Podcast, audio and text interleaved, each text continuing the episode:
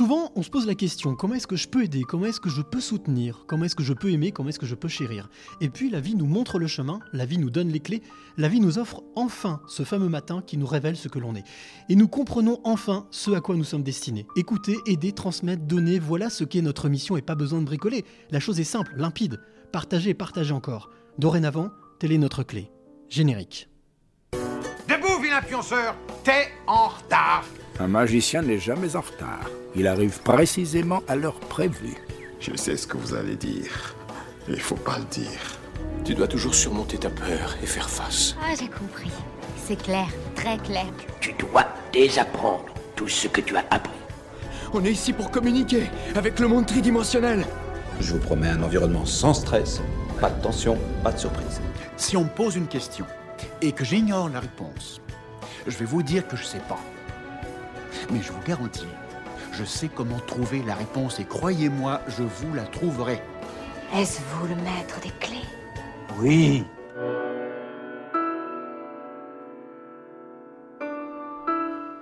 Les passeurs de clés, épisode numéro 13. Mais quel bonheur d'être ici.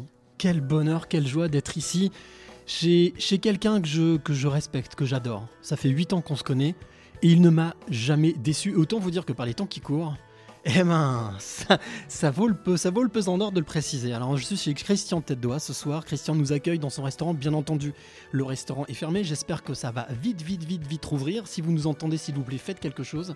Parce que vraiment, vraiment, on en a besoin, tous et toutes. Euh, alors, ce soir, nous sommes chez Christian Tête d'Oie, une heure avec Christian en tête à tête. Et puis, bien entendu, nous allons parler euh, de lui, de son parcours, et puis de plein d'autres choses. Une parenthèse musicale, un coup de cœur euh, photo, un coup de cœur littéraire, et puis un clin d'œil photo.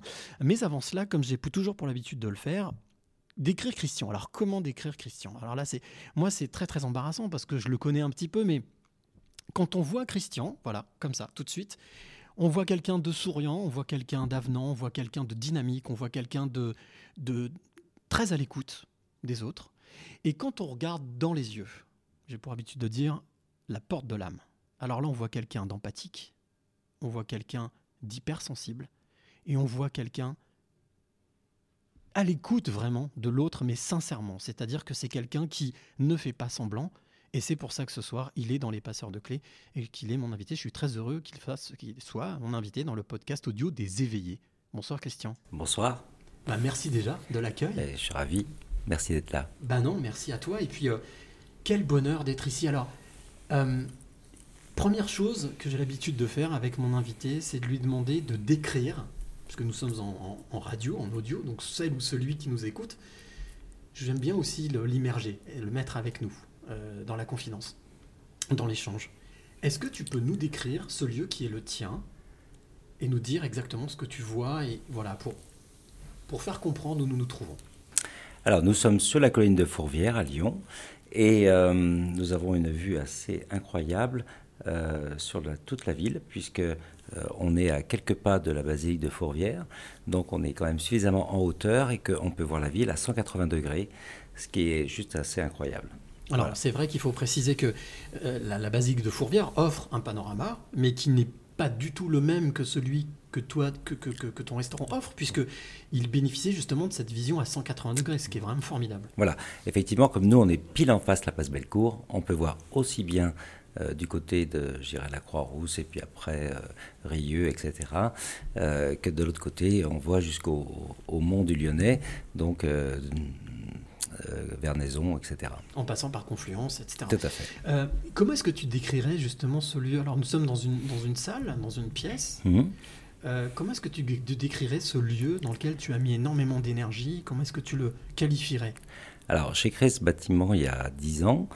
Et euh, j'ai voulu justement qu'il soit baigné de lumière. Et donc, euh, tout est fait pour que les gens qui viennent y passer un moment euh, profitent de l'extérieur. Donc, en fait, c'est juste une boîte traitée de la façon la plus épurée possible. Parce que le spectacle, eh bien, il est à la fois dans l'assiette, mais aussi à l'extérieur. En tout cas, oui, très très beau spectacle. Très très beau spectacle. C'est vrai que moi, je m'en laisse pas. Je m'en lasse pas. Et d'ailleurs, j'avais réalisé un épisode le mois dernier, il y a tout pile un mois, avec Peck, euh, donc vous pouvez euh, aller écouter, réécouter cet épisode hein, avec Peck, qui était un épisode, épisode numéro 8 de mémoire, euh, où j'avais passé un très bon moment. Juste en dessous, euh, dans, Au bistrot. Au bistrot, voilà, exactement. Donc il y a- il y, a trois niveaux. hein. Il y a le bistrot, il y a le gastro Et le rooftop et le là rooftop. Voilà. La, la deuxième chose que j'ai pour habitude de demander à mon invité, parce que c'est vrai que souvent on voit des journalistes qui font les portraits, qui se présentent leur invité. Moi j'aime bien demander à mon invité de se présenter. Mhm. Donc est-ce que tu peux nous dire en deux, trois phrases, te présenter, nous dire qui tu es Écoute, c'est assez vite fait. Donc, je suis né à la campagne. Donc, j'ai eu la chance euh, euh, d'évoluer dans une grande famille où nous étions sept enfants. Et donc, euh, mes parents étaient maraîchers agriculteurs. Donc, il y avait aussi bien des animaux que de la culture de légumes. Et voilà, donc, une enfance plutôt tranquille, mais où il fallait donner un coup de main tous les jours quand même à la ferme. Ce qui permet de construire aussi un homme. Et puis, du haut de mes 14 ans, mon parrain m'a offert un livre de cuisine de Paul Bocuse, La cuisine du marché. Et là, ça a été une véritable révélation. Bon, j'avais déjà des prédispositions pour faire de la cuisine parce que, euh, étant d'une famille nombreuse, avec en plus euh, mes parents avaient des collaborateurs, donc euh, on était toujours une vingtaine à table. C'était déjà un restaurant, quoi, chez mes parents. Fallait nourrir tout le monde. voilà. Et donc, euh, je suis rentré en apprentissage chez Joseph Delphin. Après donc mon apprentissage, je suis venu travailler chez Paul Bocuse. J'ai eu cette chance-là que euh, il a servi de, de pont, de passerelle, de clé Mhm. pour que je puisse arriver chez Paul Bocuse. Alors, on va, on, va, on va revenir, on va prendre le temps de, de- de revenir un peu sur tout ça. Mais moi, il y a un truc qui m'intéresse. Je, je, tout- je- je propose toujours à mes, à mes invités aussi, à mon invité, de, de monter avec moi dans la DeLorean, tu sais, de la de Retour vers le futur. Mhm. Hop, En avant. on programme, on repart. Christian, 6-8 ans. Tu te souviens ou pas? Est-ce que tu as des, des souvenirs euh, de, cette, de cette période où tu avais 6-8 ans, dis- entre 6 et 10 ans? Est-ce que tu avais déjà cette, euh, cette envie, ce besoin, cette passion de cuisiner pour les autres? Alors oui, effectivement, puisque à 7 ans, j'ai fait mon premier banquet. Euh, Ah oui. J'avais plusieurs passions. J'avais les fleurs, la cuisine et la chanson. Donc j'ai été souvent invité chez les gens pour les trois. Donc à la fois je faisais la mise en place de la table avec euh, la décoration florale, je faisais à manger et après je finissais par faire des chansons. C'est quelque chose que tu non tu, tu fais pas ici, tu fais. Non, je fais pas ça, je fais pas. Non, non. Donc du coup oui, tu te souviens, c'est- quelque chose qui euh, qui, qui t'a marqué? Oui.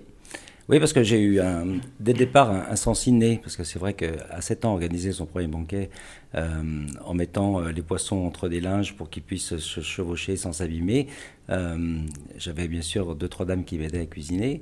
J'ai fait le beurre blanc tout seul. À l'époque, faire un beurre blanc à 7 ans, c'était les dames n'en revenaient pas. Ouais, C'est incroyable. Et donc, euh, voilà, je pense que dès le départ, j'ai- développé un sens assez, assez important. mais c'est pour ça que je dis souvent que j'ai pas de mérite, ça m'est tombé du ciel un peu. Ouais, enfin bon, malgré tout, il faut le travailler après. Et tu te souviens de la, du premier goût? La, la première sensation, justement, à cet âge-là, le, le- le premier goût en bouche? Je peux, je peux même pas te dire parce que moi, je suis tellement gourmand que. que- que, pff, La première sensation le- tu sais, Quand par exemple tu me parlais de faire ce banquet pour euh, toutes ces personnes à l'âge de 7 ans, est-ce que c'est quelque chose que tu, euh, que tu as. euh, que tu as gardé en mémoire? Est-ce que c'est quelque chose. On parle souvent des souvenirs d'enfance, on parle souvent des cuisines de grand-mère? C'est quelque Oui. chose qui t'a qui t'a marqué aussi Oui, bah, c'est vrai que j'avais ma grand-mère paternelle qui cuisinait excessivement bien. Et euh, elle faisait des choses simples, hein, des plats mijotés comme euh, le lapin en pruneau, qui reste. euh, D'ailleurs, j'ai refait souvent des recettes à elle euh, dans mes bistrots parce que je trouve que ça lui fait un petit clin d'œil. Et elle est certainement pour beaucoup dans mon éveil à la cuisine. Et que- que- quelle place elle a eu dans ta, dans ta vie? Elle a Ah, eu je- une place importante Je la voyais pas souvent parce que euh, j'y allais là-bas que pendant les vacances, mais euh, j'adorais l'avoir cuisiné à la cheminée. C'était encore à l'époque où on faisait À la cheminée? À la cheminée et euh, de voir ces, ces, ces- ces grosses, euh, c'est pas des casseroles d'ailleurs, c'était des, des gros pots en fonte hein, qu'elle mettait pendus sur la cheminée et qui mijotaient pendant des heures. C'était assez incroyable. Donc du coup, tu as appris la cuisine à son contact? Enfin, tu as appris la, la passion de la cuisine? Je crois qu'avec elle j'ai appris la gourmandise, vraiment. La gourmandise Comment tu définirais la gourmandise? Euh, Qu'est-ce que tu donnerais comme définition? Je crois que tout ce qu'elle faisait était bon. Donc, euh, euh, Ah, mince. et donc, du coup, je suis devenu super exigeant, notamment avec ma maman, parce que je ne supportais pas de mal manger. Donc, du coup, je suis passé en cuisine. Ok, ah oui, d'accord, ok, je comprends. Oui, donc en fait, euh, ta grand-mère t'a donné le goût, Mm. enfin, le, le- le- oui, la gourmandise, du coup, tu, tu n'hésitais pas à dire à ta maman, non, attends, laisse-moi faire, je vais le faire, je vais me débrouiller. Oui. Et tu faisais à manger pour, euh, pour toute la famille? Pour toute la famille. Et comme tout le monde trouvait ça pas mal, donc euh, du coup j'ai continué. Tu te souviens du, du, du, premier, du premier grand plat que tu as fait? Les grands plats, non, mais euh, j'ai eu forcément quelques écueils. oui, mais on a tous des écueils, hein, c'est pas. Ah. Euh, J'avais organisé un- une communion de, de- de mes frères et euh, j'ai voulu terminer par une omelette norvégienne parce que j'adorais ça. Et en sortant le plat du four, je me suis brûlé et c'est tout fini par terre. C'était une catastrophe. Et du coup, il y a quand même eu un dessert, il y a quelque chose, tu as trouvé est- exception, oui, oui, oui, ouais, c'était quand même encore euh, sur le plat, mais tout mon décor était foutu. J'étais trop triste. Ça, c'est intéressant. C'est quelque chose que tu as toujours eu, cette euh, notion de d'exigence? Parce que je pense que tu es quelqu'un d'exigeant, je me, je me trompe pas. Oui, c'est vrai que, bah, comme je disais, la, la gourmandise pour moi est quelque chose d'important Mhm. et que je pense qu'on a tous le droit de bien manger. C'est pour ça qu'en ce moment, je me bats euh, pour euh, faire voter une loi pour euh, le droit de bien manger, une- enfin, pour une alimentation décente en milieu hospitalier, Mhm. parce que ça me paraît complètement naturel et malheureusement, c'est un vrai scandale ce qui s'y passe. Euh, voilà, donc je, je pense effectivement que je suis exigeant parce que je trouve que c'est normal de bien manger. Comme disait Irène Grosjean, que j'avais aussi été rencontrée il y a trois semaines, Hippocrate avait pour habitude de dire l'aliment, euh, sera votre médicament. Voilà, on dit, c'est Hippocrate effectivement disait, l'aliment est le premier des médicaments. Médicament. Donc euh, l'homme oublie souvent qu'il mange pour bien se porter. Eh oui. Et il ne faut pas qu'il mange n'importe quelle saloperie. Donc, d'où la qualité. Eh oui. C'est important. Est-ce que la qualité prévaut sur la, la manière de faire ou est-ce que la manière de faire est tout aussi importante? Je crois qu'aujourd'hui, on aurait besoin de prendre la parole pour éduquer les gens sur plein de sujets. D'abord, la façon dont ils achètent les produits, la façon dont ils les conservent et la façon dont ils les cuisinent. Parce que malheureusement, trop de gens détruisent leur nourriture en, en ayant des mauvaises cuissons. Et donc, euh, du coup, quand ils la mangent, eh bien, ça leur apporte pas grand-chose parce que toutes les vitamines sont parties. On aura l'occasion d'en parler un petit peu plus tard, Mhm. peut-être dans la deuxième partie, parce que je sais que la, la- la formation, c'est quelque chose qui te tient vraiment à Oui. cœur. Euh, donc, on passe un petit peu 6, 8 ans, 10 ans, 12 ans. Donc, à 14 ans, tu disais, c'est là justement que ton, ton oncle t'a offert le- un livre de Paul Bocuse. Mhm. Est-ce que tu te souviens de, de, de ce que tu as ressenti à ce moment-là, en ouvrant ce livre et en feuilletant les pages? Oui, parce que bon, j'avais déjà l'idée d'être cuisinier, mais là, j'ai voulu devenir ce jour-là un grand chef, ce qui n'est pas tout à fait la même chose non plus. D'accord. Et euh, en voyant ce, ce- ce- ce type quand même impressionnant, Paul Bocuse, Bien avec ses médailles de meilleur ouvrier de France, etc., euh, ça en plus, il avait un, un lot en croûte dans les mains, absolument magnifique. Je dis, je vais, je vais être comme lui, quoi. Je vais, tenir- je vais faire en croûte, mon loup en croûte aussi. Et pas faire tomber le plat cette fois. Et donc, euh, euh, je me suis malheureusement fait virer de l'école, parce que les profs, ils ont dit, Ah. c'est ou lui ou moi, Ah euh, ou nous. Donc, du coup... Pour quelle raison? Parce que j'étais hum, assez insupportable, en fait. Je m'ennuyais à l'école, donc je faisais l'imbécile. Tu t'ennuyais parce que, comme beaucoup d'ailleurs, beaucoup de, de jeunes gens aujourd'hui, ils s'ennuient à l'école parce que ça va pas assez vite, parce que c'est pas assez, euh, pas assez riche. Je crois que c'est... alors, ça en fait partie, et puis c'est pas adapté à tous les enfants. Mhm. Euh, je crois qu'on a tous un parcours euh, à réaliser et que moi c'est vrai que je m'ennuyais mais incroyablement quoi. J'étais toujours à regarder par la fenêtre les oiseaux. Les... Donc t'en profitais pour ennuyer un peu les, les, Ouais. profs.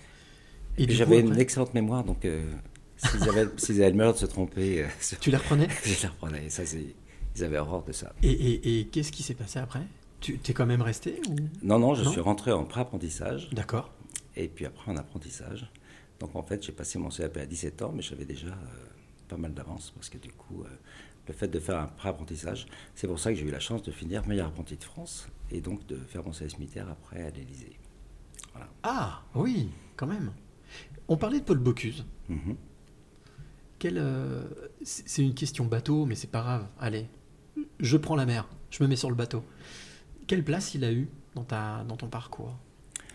Une place euh, énorme puisque du coup, euh, c'est vrai que ma rencontre avec lui a changé ma vie. Il est évident que arriver à 17 ans chez Paul Bocuse, ça, ça vous formate pour la vie, quoi, parce que je suis passé d'un restaurant qui avait une étoile Michelin à un restaurant qui avait trois étoiles. Euh, c'est quand même pas tout à fait la même chose. Et puis. euh, Et le voilà, personnage les- Le personnage, voilà, qui. euh, enfin, il y aurait tellement à dire sur Paul Bocuse. en fait. Ouais. Là, il faut une émission d'une d'une nuit entière. Puis j'ai eu la chance de partir avec lui à l'étranger, donc C'est lui qui t'a donné ce virus-là? Parce que je sais que tu bouges aussi beaucoup, tu es très investi, très très investi Oui. par rapport à la cuisine française. Mais justement, ça me paraît important. La cuisine française nous a donné beaucoup, donc il faut qu'on continue à, à- œuvrer pour qu'elle soit reconnue et qu'elle garde toute sa place. Parce que, à mon sens, euh, sans aucune prétention, euh, elle est la plus technique et elle permet euh, de s'adapter à toutes les cuisines du monde pour pouvoir les, les magnifier. Je prends souvent l'exemple du Brésil, où je vais souvent, où il y a des chefs français qui sont là-bas depuis des années. Et quand je vois le travail qu'ils ont réussi à réaliser avec des produits complètement brésiliens, avec l'esprit brésilien, mais avec les techniques françaises, il faut une cuisine qui est absolument remarquable. La technique, on parlait tout à l'heure justement du savoir-faire, c'est quelque chose que tu défends aussi, bec et ongle? Oui, parce que euh, il y a des règles, il y a des bases, et il faut les respecter. Faire de la cuisine euh, euh, trop instinctive, sans aucune règle, euh, le résultat, il laisse pas de souvenirs. C'est pas, pas la même chose. On est encore sur, sur, la, sur la rigueur quand même. Oui. C'est une rigueur que tu as appris justement, que- tu as appris chez Paul Bocuse? Je crois que, bon, peut-être que tout à l'heure on parlera un peu de musique. Euh, Quand on, Ouais. on apprend à jouer de la, de la musique, il faut aussi apprendre Prendre les gammes. les gammes. Et puis, il y a, j'imagine, un petit peu de boulot avant quoi, de devenir euh, euh, auteur ou compositeur. Il y a beaucoup de travail, oui. Mm. Bon, ouais, tout à fait. Euh, donc tu poursuis, tu obtiens ton diplôme, euh, tu deviens meilleur ouvrier de France. Meilleur apprenti de France. Meilleur apprenti de France, Oui. d'accord. Ah oui.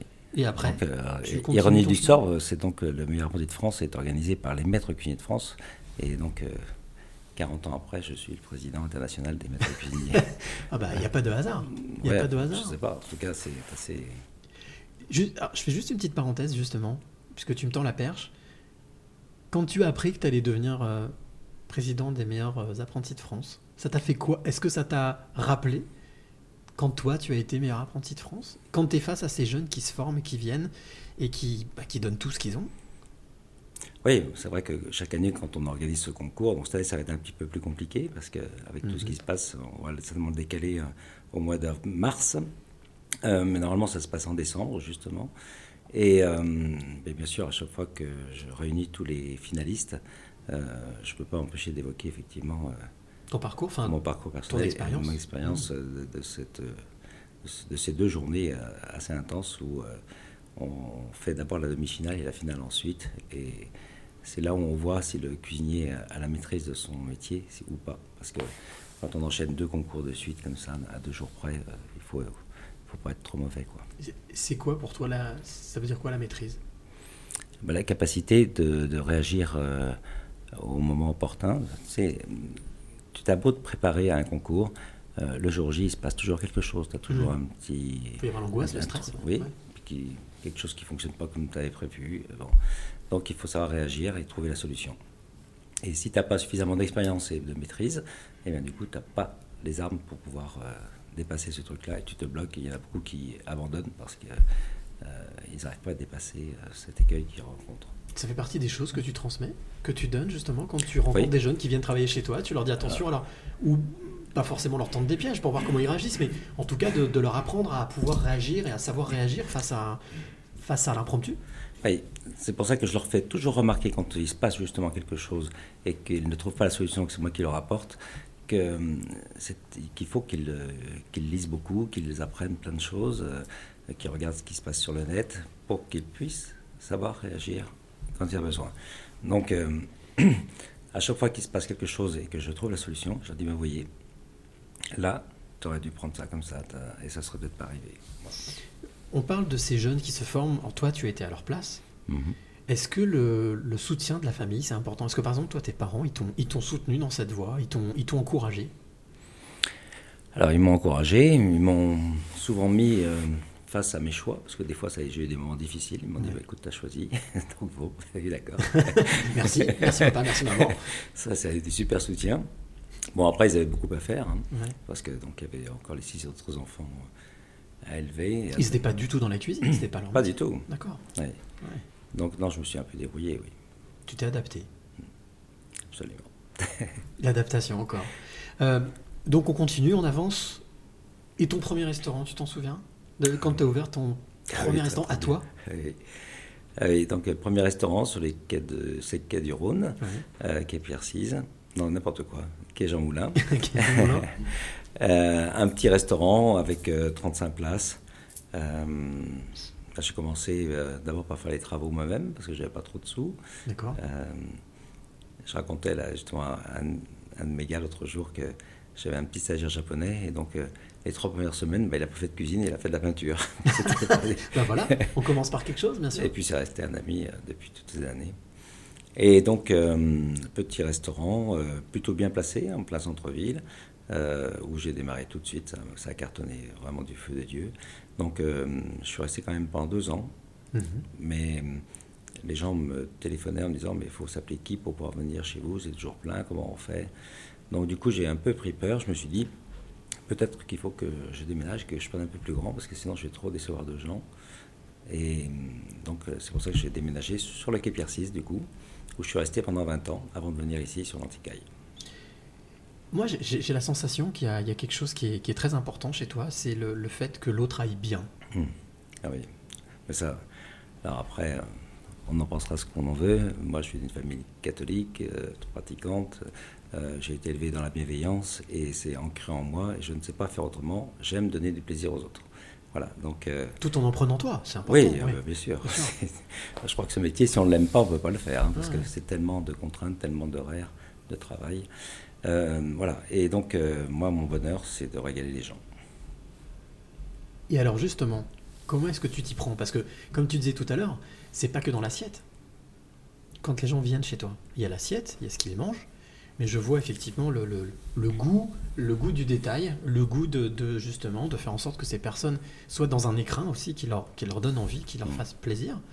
Ça te vient d'où ce, ce, goût justement de, du raffinement, mais pas que dans l'assiette sur l'intégralité? Parce que je pense qu'un restaurant, c'est plus qu'un endroit où on vient manger, c'est un lieu de vie et de partage, et que les gens doivent être bien. Donc c'est vrai qu'ici, euh, j'ai eu la chance de pouvoir créer des endroits, enfin, des lieux différents, avec des espaces différents, mm-hmm mais il y a toujours un moment euh, où il y a de la place pour se, pour se détendre, pas uniquement d'être à table, euh, bonjour, je mange, je m'en vais.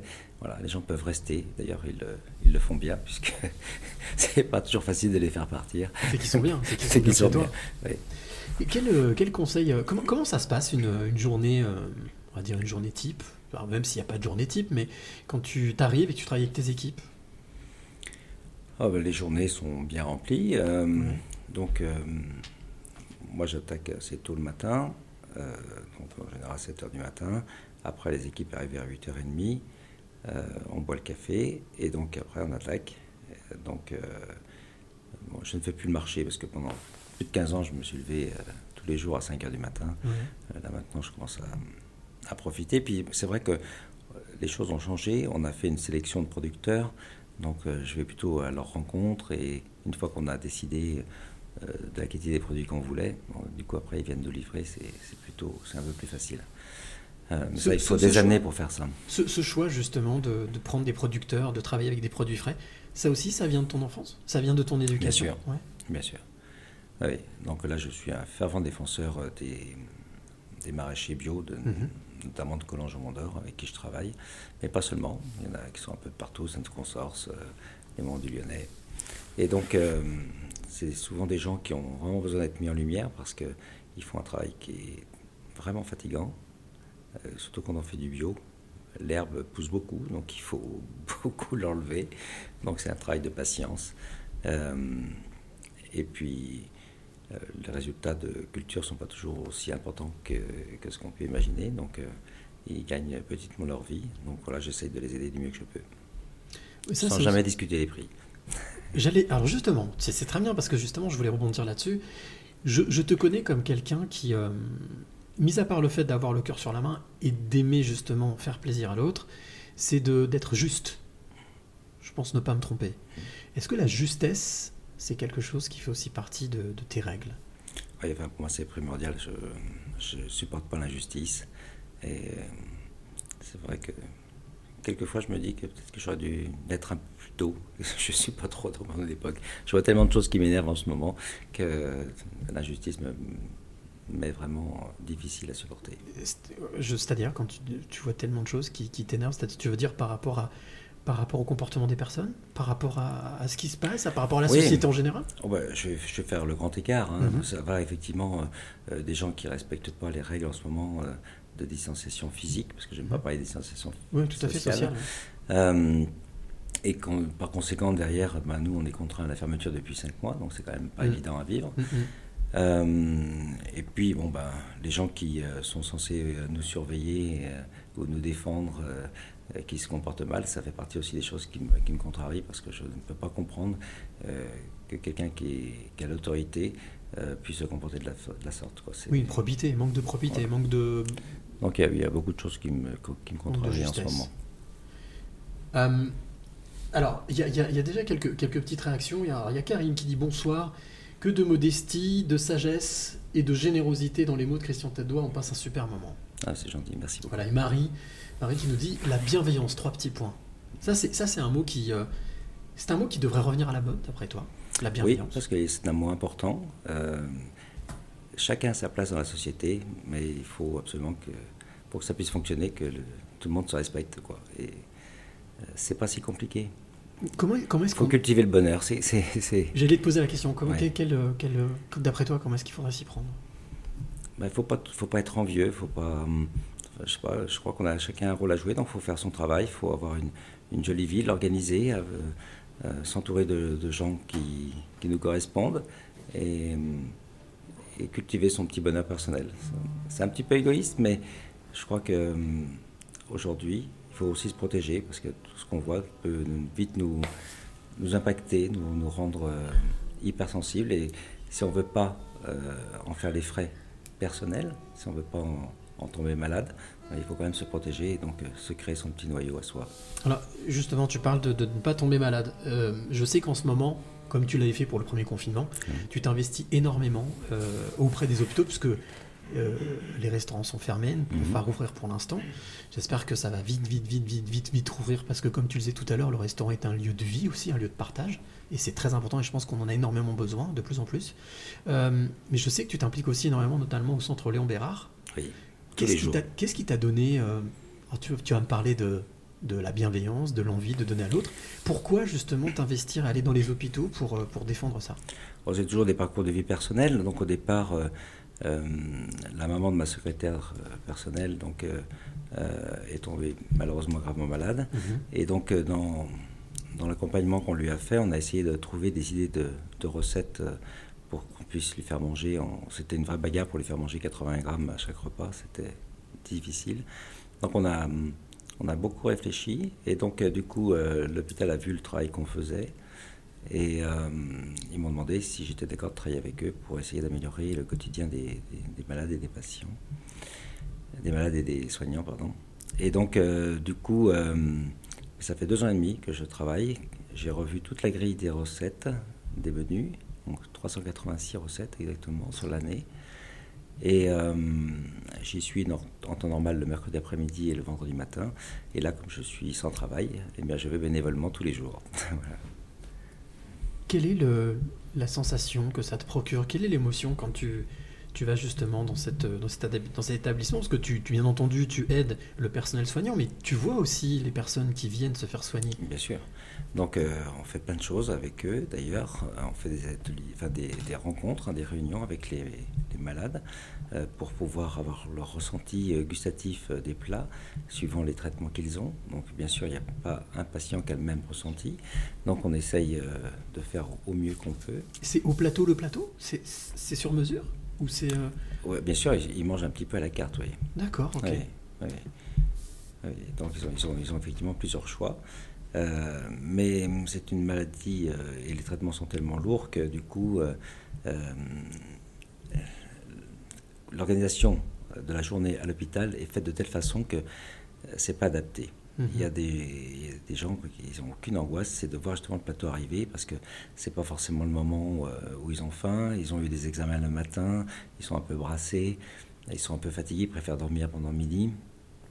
Euh, et donc euh, voilà, donc là je suis en train de travailler sur un projet de faire un chariot euh, itinérant dans les étages Ah pour que les gens puissent être servis à l'heure où ils veulent, quoi. Parce que dans tous les témoignages que j'ai eus, souvent, il y a des dames qui me disent ah ben, J'avais super envie d'une tarte aux fraises, j'ai envoyé mon mari en acheter une, et quand il est revenu, j'en avais plus envie. Il faut qu'on soit dans l'immédiateté. D'accord. Dès qu'ils ont envie de quelque chose, il faudrait qu'on soit capable de leur apporter. Quoi. Et donc, Parce c'est que ce que c'est tellement important de, de- de pouvoir leur donner ces, ces quelques grammes de nourriture, pour, pour, pour pouvoir se soigner, pour pouvoir se guérir. déjà. Et puis, c'est parce que du coup, la dénutrition au milieu hospitalier, c'est un vrai sujet. Alors, moi, ce que je te propose, c'est qu'on fasse une petite pause. Avec plaisir. Ouais, une petite pause à la parenthèse musicale avec notre ami Manu Malonga qui est ici, qui nous a, bah, qui m'a accompagné, qui est venu. Et puis, euh, alors Manu avait déjà participé justement à l'émission, euh, au podcast avec euh, Peck il y a un mois. Et là, quand je lui ai proposé, je lui ai dit voilà, je vais chez Christian Tétor, mais cette fois-ci c'est Christian avec qui je vais faire l'émission. Il dit ah bah moi je veux bien. Par contre, j'ai envie de faire quelque chose comme il l'avait fait déjà pour la, la dernière chanson. Le dernier invité, Peck, c'est qu'il a repris un titre qu'il avait de son répertoire, qui était en anglais, et qu'il il m'a dit non non mais moi en fait euh, j'ai pas envie. Il y a trois jours il m'a dit je vais réécrire la chanson et la chanter en français parce que j'ai envie qu'on la comprenne. Et voilà donc Manu, hop, je branche le micro, je mets le son et voilà donc c'est la parenthèse musicale. Il s'appelle Manu Malonga et on va dire que c'est un titre qui s'appelle Personne, mais autant dire que c'est pas personne. On est très très heureux d'être ici chez toi Christian. On se retrouve juste après. Merci en tout cas d'avoir fait l'effort de. Parce que s'il avait chanté en anglais, je ne suis pas sûr que j'aurais tout compris. Même si je voyage beaucoup, j'ai encore quelques lacunes. On te l'aurait traduite après, mais en tout cas, voilà. Manu Malonga, titre Personne. C'est dans Les Passeurs de Clés, c'est en direct, on se retrouve juste après. Juste pour le petit. Ah oui. J'y vais C'est juste pour la petite histoire en fait. Donc, euh, l'histoire de cette chanson, l'histoire de cette chanson en fait, c'est une personne qui se demande s'il a suivi ses rêves d'enfant. Et donc, s'il a gardé le contact avec son enfant intérieur, et c'est un dialogue entre les deux personnes.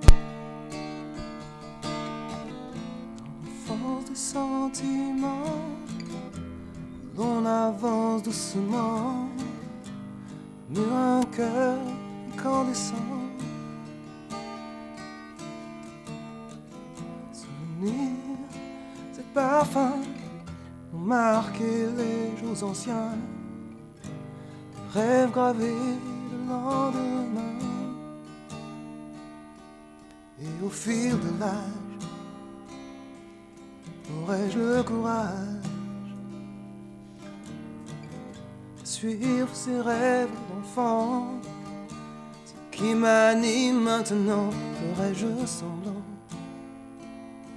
d'épouser le temps? Je vois des grands qui semblent absents dans l'absence de leurs sentiments.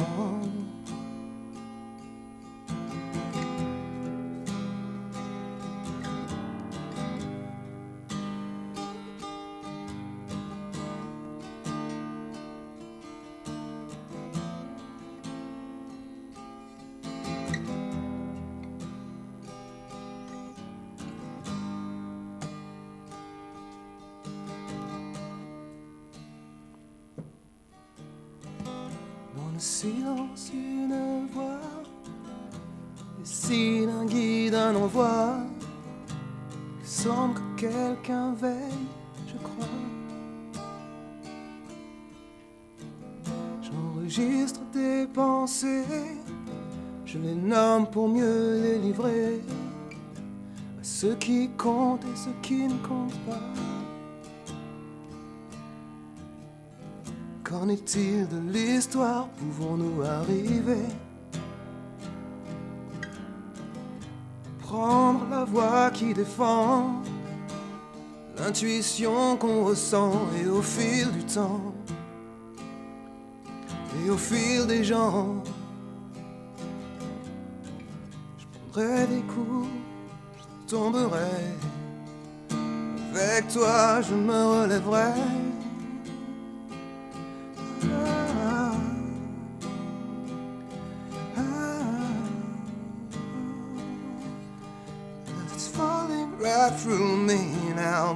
I become yeah, the man I wanted to be? I wanted to be, I wanted to be, I wanted to be. Now.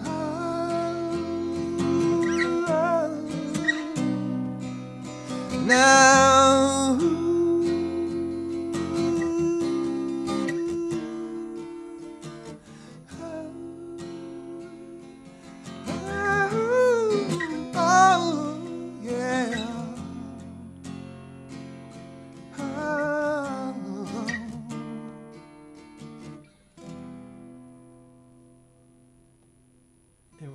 c'était Manu Malonga. Alors, on n'est pas nombreux, mais c'est pas grave. je- Hop, bravo, bravo. Alors, ah, c'est pas fini, c'est pas fini.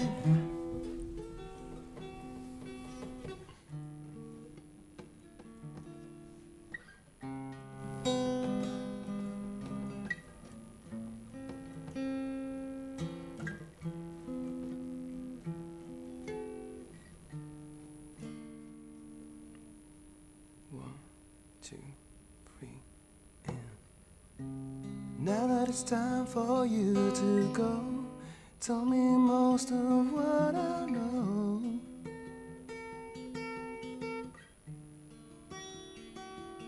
Say that I shouldn't give up, I should try.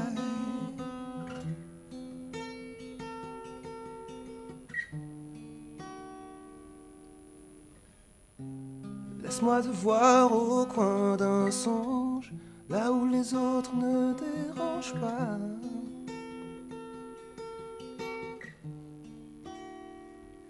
Si on a su rester fidèle, rester droit dans l'essentiel.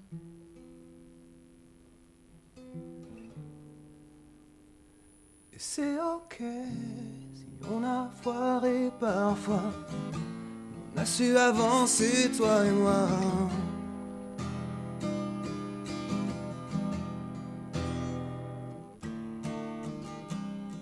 Maintenant que nous sommes retrouvés, la lumière nous guide à chaque pas de vie.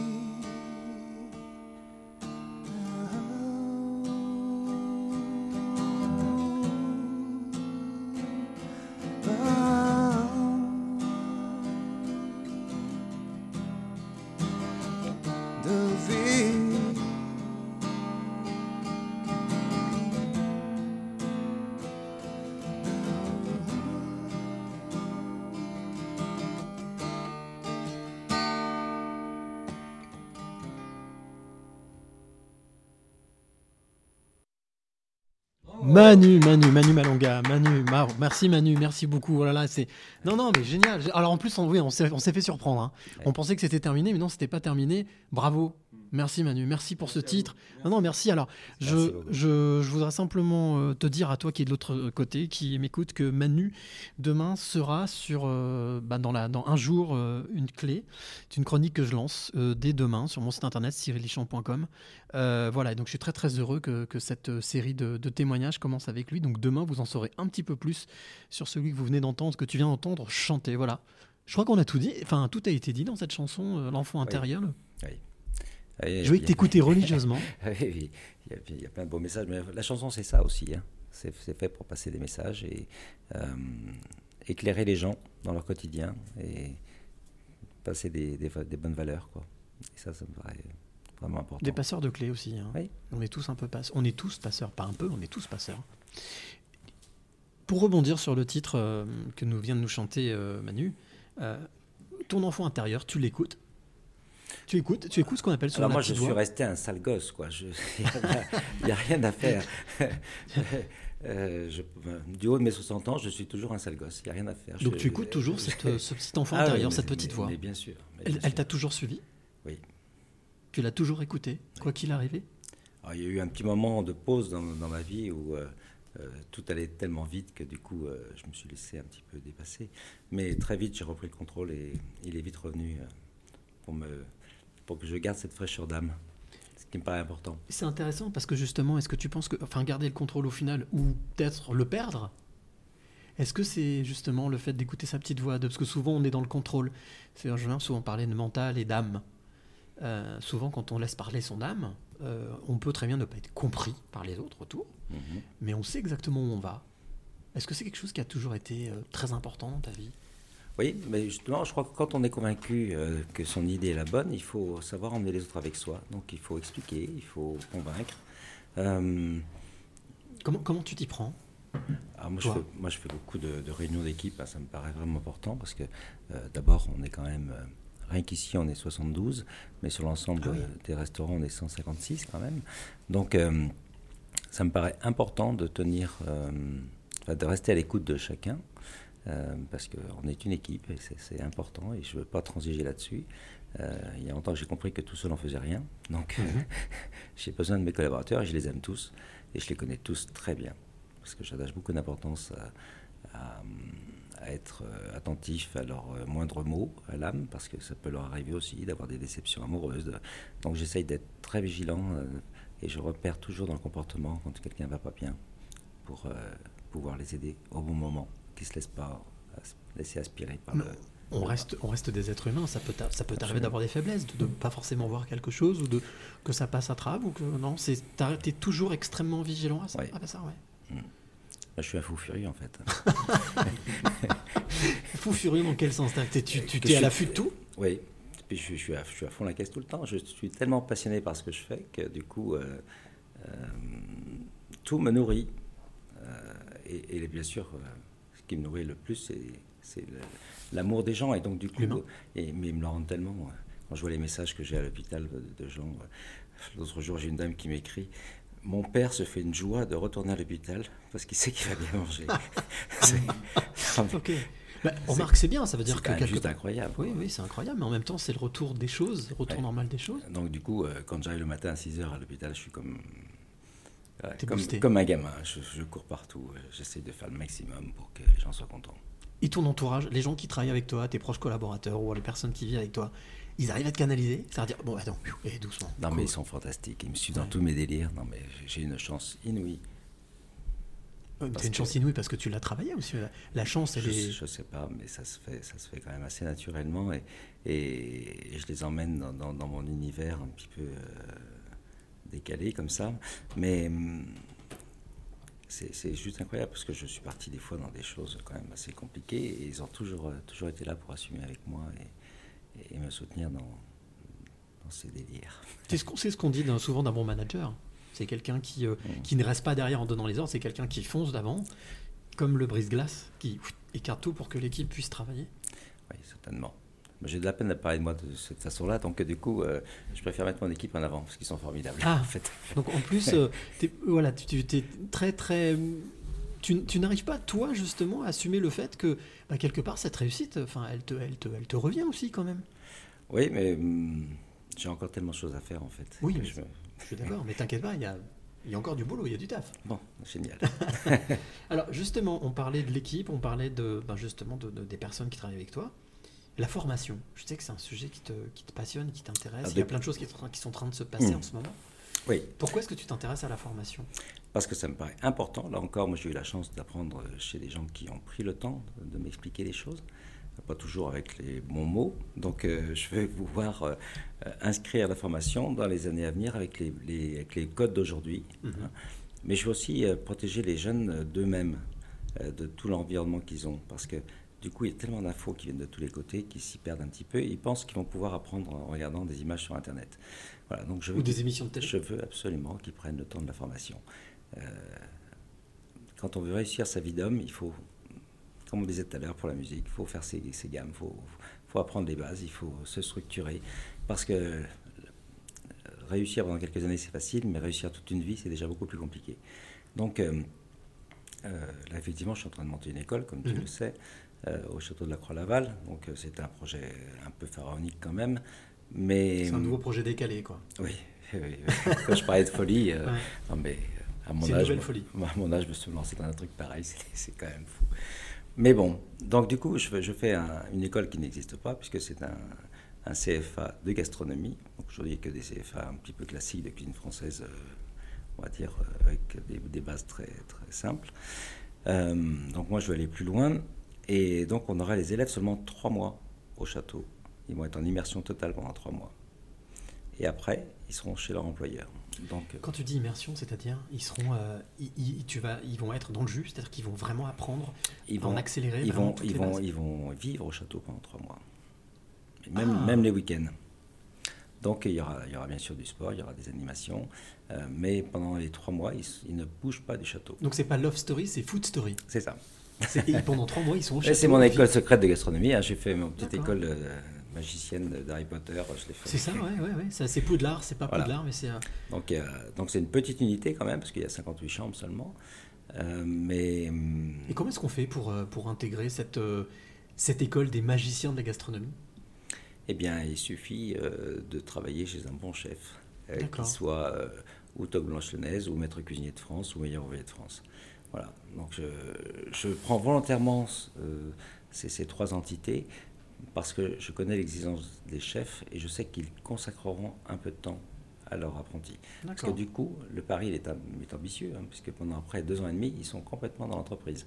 Donc on a mis un système, on a fait vraiment de gros investissements, jusqu'à 900 000 euros, euh, en discutant avec des jeunes, de recherche sur ce qui les intéresse, la façon de communiquer avec eux, pour qu'ils puissent quand même euh, faire leur, euh, leur travail. Donc ça veut dire que c'est adapté aussi aux nouvelles technologies? Il y a Oui. des- beaucoup de... Et donc du coup, on a mis un programme en place où ils vont, en faisant de la cuisine, faire du français, de l'anglais et des maths. C'est génial. Donc on a fait un, très gros travail qui n'est pas fini encore. On a, on recette. a encore un- une bonne année de travail, mais ça va être génial. Donc ça veut dire que ça, sera, ça pourrait être prêt pour 2021 Nous ouvrons 2022 malheureusement en 2022, mars 22. Mars 22. Mm. Euh, C'est lié à, à tout ce qui se passe? Ça a été Oui, effectivement, il y a eu du retard de prix avec le permis de construire qu'on a reçu seulement la semaine passée. Maintenant, on a les trois mois de recours au tiers. Et puis derrière, on a une grosse année de travaux parce que c'est quand même monstrueux. On fait Bien 11, sûr. 11 millions de travaux. Donc c'est quand même juste incroyable. Qu'est-ce que tu dis à- quand tu vas voir une personne, justement, parce que tu parlais de, de pharaonique, de décalé, de, de- de folie comment tu, comment tu présentes les choses quand tu vas voir quelqu'un, que tu as un projet Tu dis voilà, Je leur dis que la cuisine française vaut bien qu'on s'en occupe un petit peu, que c'est quand même euh, une image euh, très importante pour, la- Mhm. pour la- pour le rayonnement de la France, et qu'aujourd'hui on est en train de, de perdre quelque chose parce qu'on a un taux d'échec qui est absolument incroyable, parce qu'on a seulement euh, 47% des jeunes qui restent dans le programme, dans le programme actuel. Ah Et donc euh, il faut absolument qu'on lutte contre ça, parce que demain on n'aura plus assez de gens pour travailler dans nos maisons, et donc euh, quand euh, on, en compte- on pourra à nouveau accueillir le monde, bah, ça va être compliqué quoi, si on n'a plus assez de, de collaborateurs. Donc euh, je pense qu'il faut que les professionnels se réapproprient euh, cet enjeu important qu'est la formation. comment est-ce que. Parce qu'on parle de- on parle de- d'état sanitaire de, de- de- dans, dans- dans- lequel nous sommes, on va parler santé. Comment est-ce que tu sens le pouls de la gastronomie française en ce moment? Où est-ce qu'elle en est? Toi qui as une vision globale. Alors moi qui ai la chance de faire une fois et demi le tour du monde par an, je peux te dire qu'elle va plutôt bien. Et que partout où on mange bien, on utilise la cuisine française. Mais concrètement, en ce Attention, moment, oui, je parle de restaurants gastronomiques uniquement. d'accord. Par contre, euh, des fois, je vais manger dans les familles euh, au Brésil, euh, au, au Cambodge, au Japon. je mange toujours très bien. Mais souvent, cette cuisine de ménage, un petit peu, cette cuisine est assez compliquée à faire, Familiale, euh, oui. à faire en, en grande quantité. Si je prends l'exemple de la cuisine chinoise, qui est une, une excellente cuisine, malheureusement, dans les restaurants au- en Chine, ils font 2-3 000 couverts. Donc, euh, du coup, euh, la qualité n'est pas au rendez-vous. Mhm. Il y a d'abord beaucoup de surgelés. euh, On peut pas. Donc ce que tu es en train de me dire, c'est qu'on peut pas raisonnablement faire de la quantité avec de la qualité? je pense, oui. Oui. Tout ce qui est rare est cher, tout ce qui est rare est important. La qualité, ça se travaille? Mais, comme je disais tout à l'heure, où est-ce qu'on mange bien? Souvent dans les familles. Dans les familles, ben, on fait à manger pour euh, 5, 6, Mhm. 10 maximum. Quoi. Et donc, du coup, euh, il faut qu'on retrouve euh, Cet état d'esprit. cet état d'esprit. Euh, concernant le, le- je parlais de la gastronomie en général, toi qui as justement une vision globale et qui, qui est sur le terrain, c'est-à-dire que même si effectivement aujourd'hui, malheureusement, euh, tous les restaurants sont fermés, quel est l'état d'esprit là en ce moment? Je suppose que tu es en contact avec plein de chefs, plein de, de professionnels de ta partie. C'est quoi l'état d'esprit en ce moment? Qu'est-ce qui, qu'est-ce qui règne? Wow, je crois que les gens ne savent plus trouver les mots aujourd'hui sur, sur les angoisses qui les nourrissent. très honnêtement, je ne sais pas ce que ça va donner sur les mois à venir. là, on est sur l'exercice 2020, donc sur 5 mois de fermeture plein. Mhm. on va redémarrer l'année avec déjà 3 semaines de fermeture. On ne sait pas du tout s'il y aura un troisième confinement ou pas. Euh, on a tous fait des reports de dettes et de, crédits, de, loyers. Enfin bref, on, est obligé de tout reporter. Donc on bloque on gèle les comptes. Euh, souvent le réveil va être difficile parce qu'il y a bien un moment où il faudra les assumer, même si vous les étalez sur, euh, plusieurs mois. Ça, va nous handicaper, si tu veux, sur, au moins 4 ans derrière, parce que du coup, on n'aura plus de capacité d'investissement, donc les études vont vieillir. Et, hmm. Euh, on sera tellement occupé à rembourser ce qu'on doit que du coup on ne pourra plus investir. ça, quoi, ce serait quoi la solution Est-ce qu'il y a une solution ou pas? Bah, je pense que... Est-ce que tu, ça t'arrive de travailler justement avec toutes ces, tous ces professionnels, de, que vous réfléchissiez de votre côté? Comment, comment est-ce qu'on on, a, on a mis déjà plus de 15 jours pour avoir un rendez-vous avec euh, le gouvernement. Ça a été un petit peu compliqué là, sur ce deuxième confinement. Euh, moi, je propose qu'ils nous fassent une baisse de TVA comme on avait eu en 89. 2009, pardon, excuse-moi. c'est là où on voit que je vieillis. 2009, 89, oui. 2009, ouais, sous. Euh, et donc, du coup, euh, sous Sarko, et donc euh, on a vu cette baisse à 5, à 5 de TVA. Et ça, ça nous avait quand même beaucoup aidé à, améliorer notre travail. Donc, il faudrait qu'ils refassent une. et puis, l'allègement des charges encore pendant un an ou deux, parce que là, du coup, ils nous ont fait l'allègement des charges sociales salariale, mais pas celle euh, patronale. Donc du coup, euh, on continue à payer euh, les retraites. Hein. c'est pareil, du coup, bah, c'est quand même des sommes assez importantes. Hein. Donc c'est des choses qu'on ne peut pas payer aujourd'hui, il faudra bien les payer un jour. Il ne faudrait pas se retrouver sous l'eau, quoi, la tête sous l'eau. On est déjà la tête sous l'eau. L'important, c'est de pouvoir encore respirer, même sous l'eau. Donc il faut qu'il nous laisse un peu d'oxygène pour qu'on puisse redémarrer. Quoi. Alors, c'est une bonne transition, puisqu'on parle d'eau. Euh, à ce moment de, ce, à cet instant, à ce, moment-là du podcast, généralement, j'aime bien demander un petit exercice à mon invité, mhm. auquel je vais te demander de te prêter. J'ai pour habitude de mettre en avant un photojournaliste ou une photojournaliste ou une photographe ou un photographe. Là, je vais te tendre une photo sur cette tablette que j'ai dans les mains. Et je vais te demander de regarder cette photo et de la décrire la plus précisément possible et de me dire aussi derrière quelle émotion elle te procure. Voilà. Hop, la voilà. Ah, ah. la vie.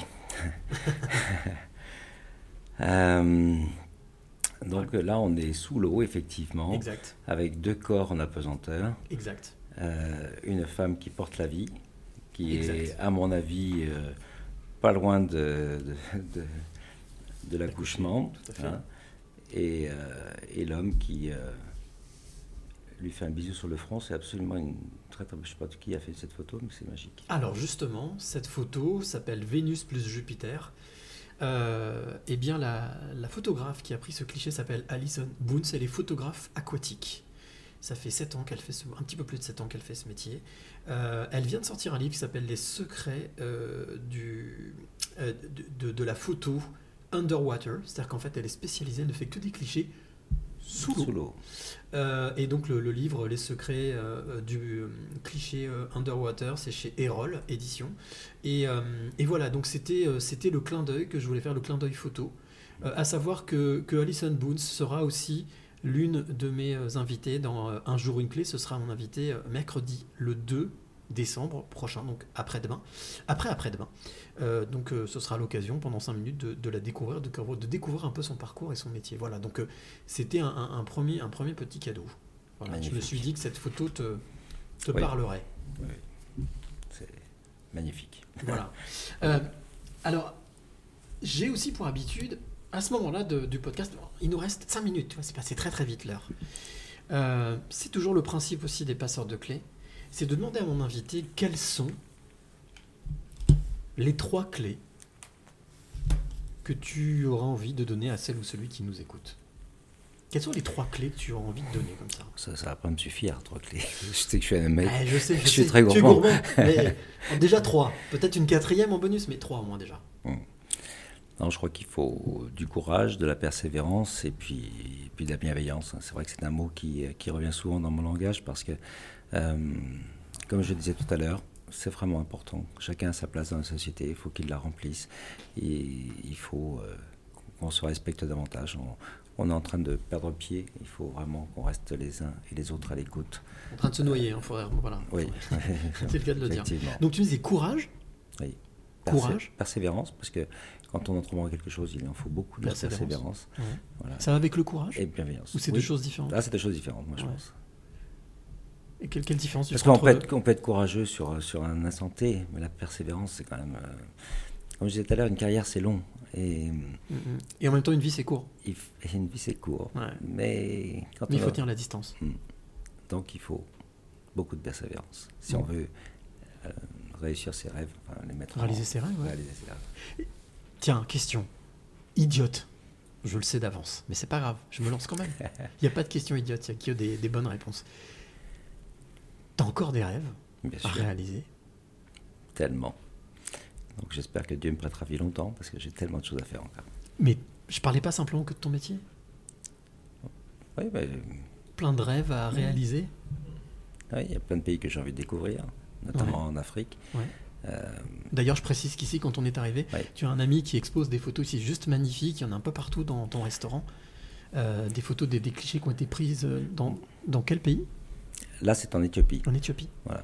Mais euh, c'est vrai que je ne m'autorise jamais à prendre de vacances, donc euh, du coup, euh, tous les voyages que je fais sont ou à but professionnel ou à but humanitaire. Donc la seule fois où j'ai mis les pieds sur le sol de l'Afrique, c'était au, au Togo, pardon, où je suis venu pour débloquer une situation d'une femme que, que j'admire beaucoup, qui a créé une association qui s'appelle Victoire. Mhm.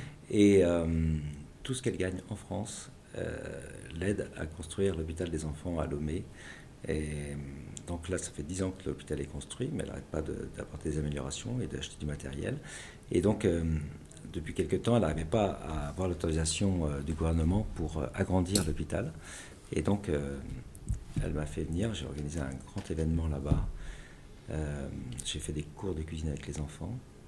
Et puis, euh, derrière ça, euh, j'ai fait un grand dîner.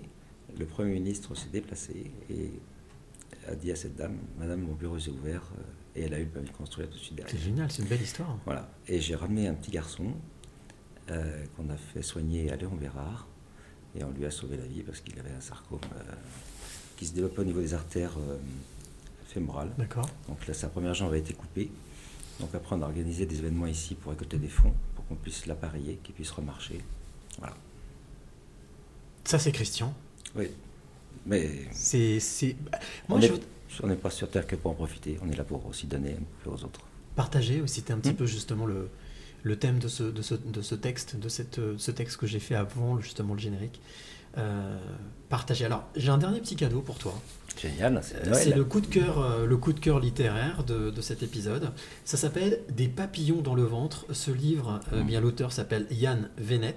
C'est son premier livre. C'est son premier roman. Et euh, je pense que c'est un livre qui va te toucher. Alors déjà, il a, il t'a fait une dédicace. Hein.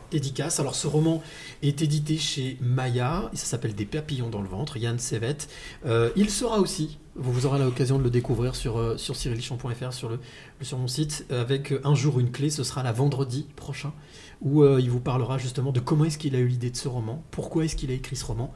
Et, et c'est quelqu'un d'étonnant, c'est quelqu'un qui travaille dans les statistiques à la base, et qui en fait s'est lancé comme romancier, a écrit, a toujours été poète, voilà, et qui a écrit, qui s'est dit tiens je vais faire des poèmes un petit peu plus longs, donc je vais écrire un roman.